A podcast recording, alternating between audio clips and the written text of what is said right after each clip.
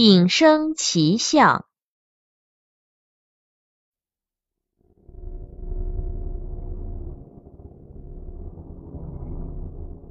电影剧作家发现投影古石。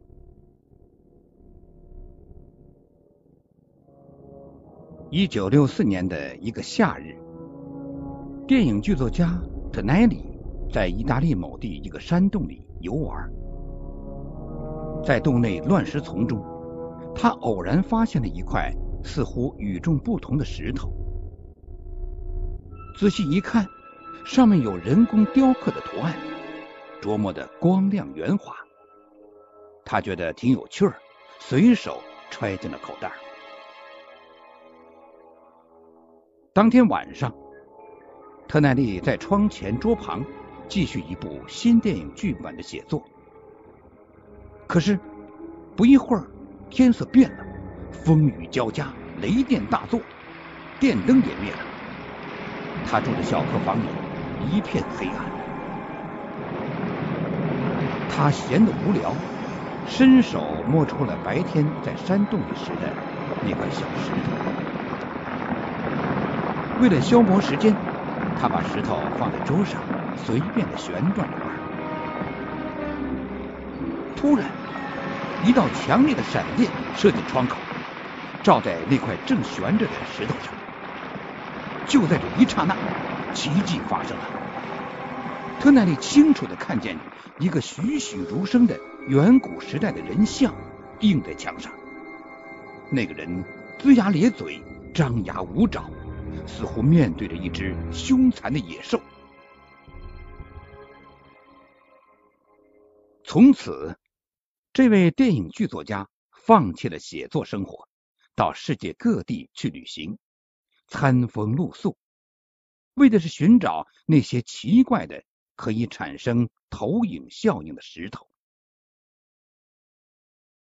功夫不负苦心人，经过多年的奔波和搜集，特奈里真的找到了这样一些投影石。比如，有一块在美国发现的石头，可以投影出一个戴头兜的人用刀插到一头野兽的肚子上，而另一块。据说是来自德国的石头，却显示出两个人在拥抱。特奈利对这些石头进行了详细的研究。这些石头为什么能够产生投影效应呢？又是什么人留下了雕刻呢？这些都令人难以捉摸。神出鬼没奇案录，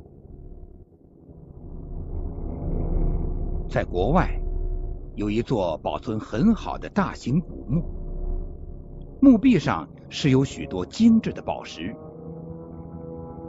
为了便于保护和观赏研究古墓，人们特地在墓外修了一间玻璃房罩。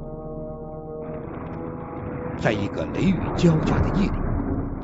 两位守墓人去玻璃房罩中查漏，一道闪电过后，突然墓中射出一束奇异的光。只见几个穿着古装的人来回走动着，其中一个人竟向他们俩对面走来，使他俩惊得呆住了。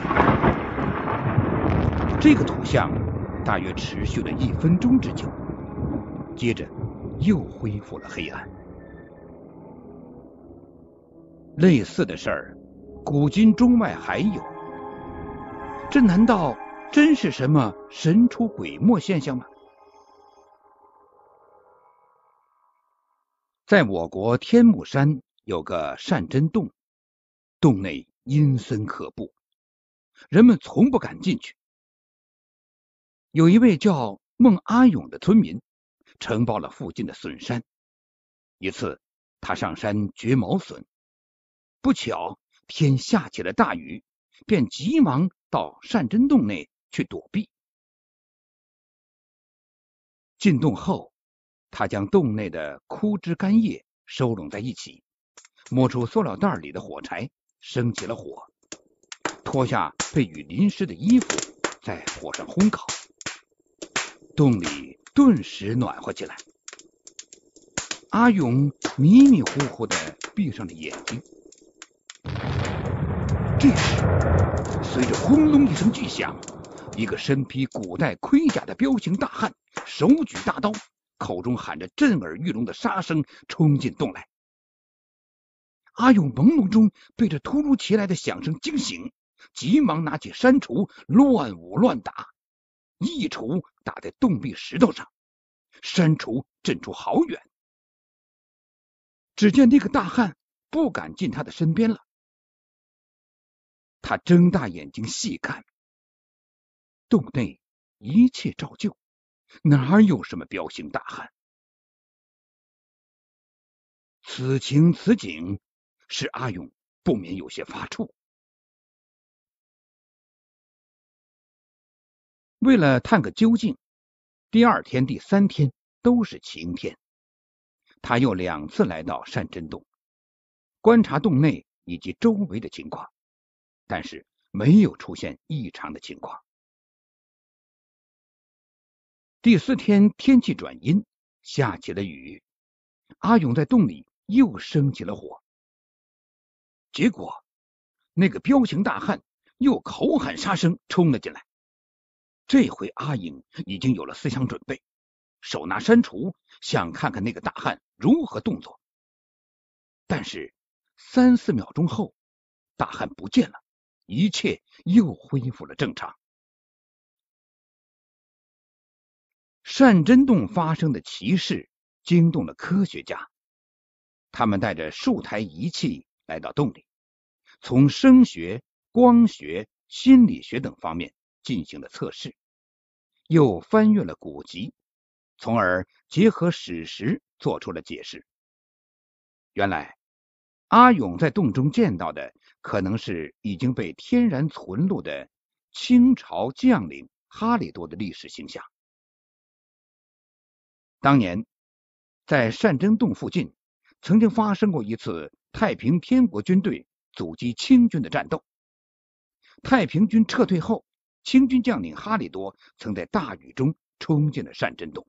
挥刀砍死了正在火堆边烤火诵经的乐天和尚。据仪器测试表明，天目山中的善真洞与善元洞遥遥相对，形成了一个特殊的电磁场。哈里多砍杀乐天和尚这一瞬间的事儿，恰巧被这个特殊的磁场录音录像。只要在天气、风向。湿度等多种条件基本符合的情况下，这一历史现象就会像放电视录像一样重现出来。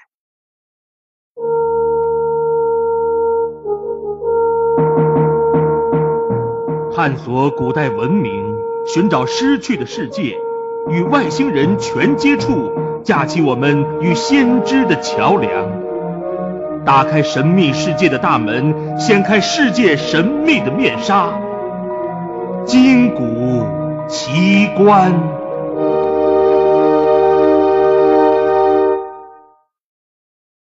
北京故宫也曾经出现过成对的宫女再现宫中的神奇情景。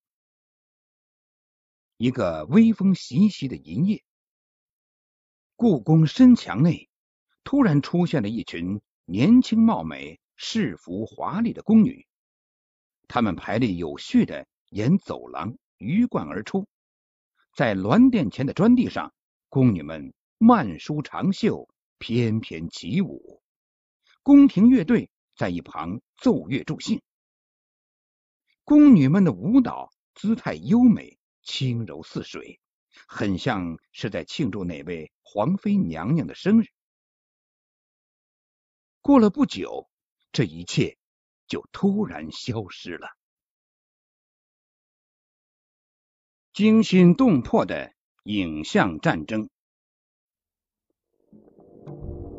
八十年代初的盛夏，在地中海海滩上度假的人们，曾在黄昏时目睹到爱琴海上空出现的冷兵器时代的战争场面。在湛蓝无垠的天幕上，战车滚滚，烟尘弥漫，身穿铠甲的士兵们手执盾牌长剑，正在融血奋战。主帅骑在大象身上指挥，将军策马驰骋，战场上横尸狼藉，血流成河，其壮烈场面与荷马史诗中描写的特洛伊战争差不多。其实，这类影像战争的目击者可以追溯到几个世纪之前。三百多年前，在英国的凯东地区，有一天半夜，突然半空中出现了两支穿戴着金盔甲的军队，他们横刀跃马，相互厮杀。这是两个多月前发生在埃切希尔战役的再现。这一天是一六四二年十二月二十四日零点到凌晨一点，当地的牧羊人、农民和旅行者仰望天幕，目击了皇家军队被议员党人击败的全过程。到了圣诞节夜里，两军又在天边出现了，展开了一场激战，还伴随着阵阵奇怪的响声。激战的天空中，人山人海，双方的战旗历历在目。三个小时的酣战结束时，只留下一片荒凉寂静的苍穹。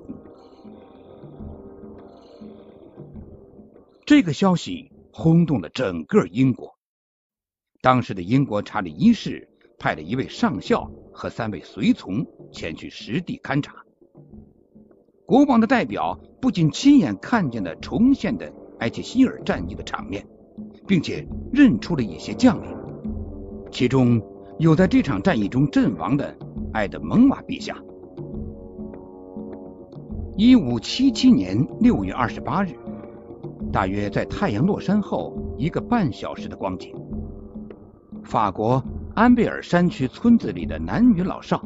看见天边出现了一群手握利剑和匕首的人，像蜗牛一般迂回走向北方。片刻之后，一阵迷雾卷走了这些罕见的军队，剩下三个武装的强壮斗士。他们之间展开了激烈的搏斗，但是没有受伤的样子。停息了一阵后，斗士用手往肚子前一贴，表示敬意。便随风而去了。法国与西班牙之间曾在1574年爆发了摩克之战。当年2月1日夜里，法国境内的五名警卫看见头顶上发生了一场奇怪的战斗，两军正在交锋，一军从西北方向开来，另一军从东南方向冲来，残酷的厮杀开始了。但是，两军突然在一次新的交锋下不见了。这个幻影消失后，天空中留下了一条长长的血迹。第二天，地方司法官记下了这几个警卫的报告。虽然人们查阅了许多书籍，但谁也不明白这个可怕的幻境的真正含义。在二十天后，流血的摩克之战打响了。由达维拉公爵指挥的西班牙军队从东北方向开来，被亨利和路易的大军击退。不久，前者又投入了战斗，最后终于取得了胜利。这一切完全与那天夜里出现的幻景一模一样，只是具体方位。偏南一百多公里。德意志报曾经报道了这样一条消息：一八七五年一月二十七日，德国上西西里亚地区五十来个农民正在田里干活，突然有一个步兵团排成三行向他们走来，领队的是两个戴红帽子的军官。队列整齐的影像士兵在一个地方停了下来，然后举枪射击，但是没有一点枪声，只有一股浓烟从行列中升起。一个月之内，这支影像队伍竟出现了三次。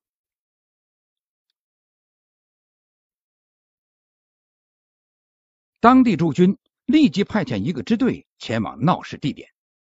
当支队到达时，影像战士也出现了。两军在田野上摆开了作战的队形。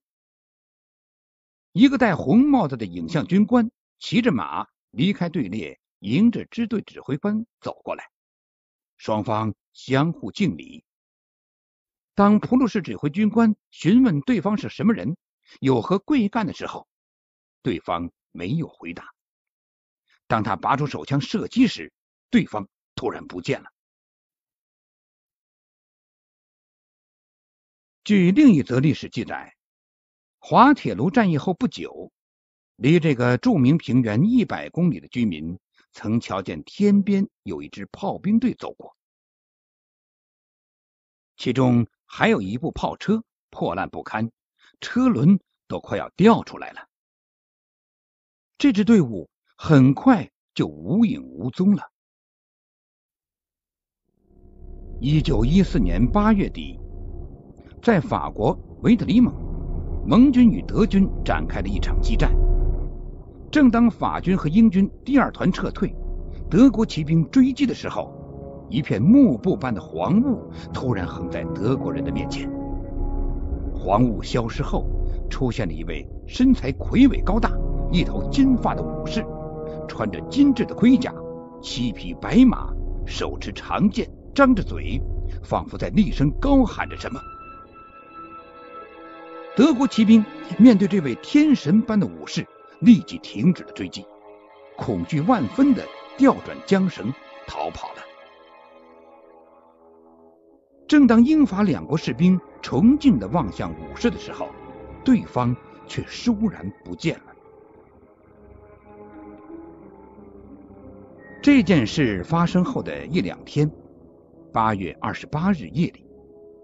一位英国准将和他的战友看到天上出现一道亮光，接着又出现了一些装束奇怪、像是要展翅飞翔的人们，身上仿佛裹着下垂的帷幔。在浑浊的天际，一幅栩栩如生的影像大战的景象很快出现了，天空中人喊马叫，刀光剑影。同一年，英军在经历了可怕的卡托战役之后，一支英国军队在行军途中发现一队影像骑兵，与他们间隔不远，平行的护送他们。等到走近的时候，护送队伍顿时见不得了。在意大利，居民们也目睹了一个奇迹：天上有个巨人挥舞着他的长剑。形象十分清晰。历史上许多有名的人物曾有幸见过影像战争。十九世纪苏格兰作家沃尔特在他的一本著作中曾描写过他亲眼见过的空中行军队列和搏斗的场面，甚至相当清楚的叙述了影像士兵的剑柄和帽子飘带。这样的东西，那些航行在各个海洋上的航海员们，直到现在还会偶然的遇到一些古老的战船。这些古代的桅杆帆船，刀剑林立，战鼓雷动，杀声震耳，毫不理会过往船只发出的信号，按着自己的航线勇敢的前进，最后消失在。落日的余晖中。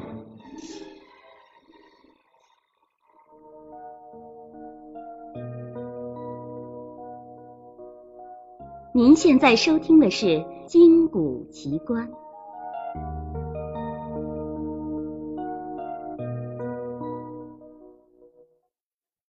女战士与电磁场脉冲。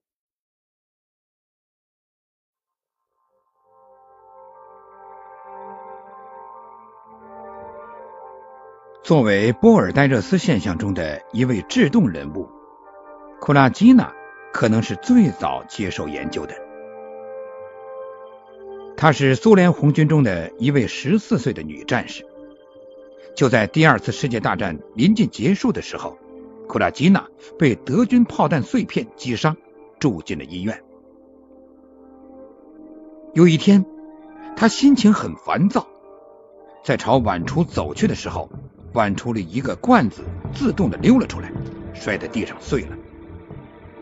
以后怪事接踵而来，房中的灯光忽明忽暗，门窗也自动的忽开忽关，桌上的瓷器也自己移动。这一切就像有鬼神一样，使人胆战心惊。库拉基娜这位女红军后来才发现自己的体内有一种神奇的力量，能使物体移动。经过很多次试验，有数十套影片记录了它的制动效应。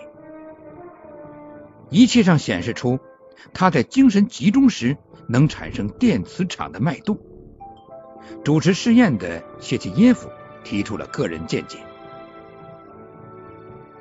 这种脉动作用犹如磁波，这种磁波发生的动作，如集中在一个物体上，该物体虽然没有磁性，也好像有了磁性一样，所有物体都会被它吸引或者是排斥。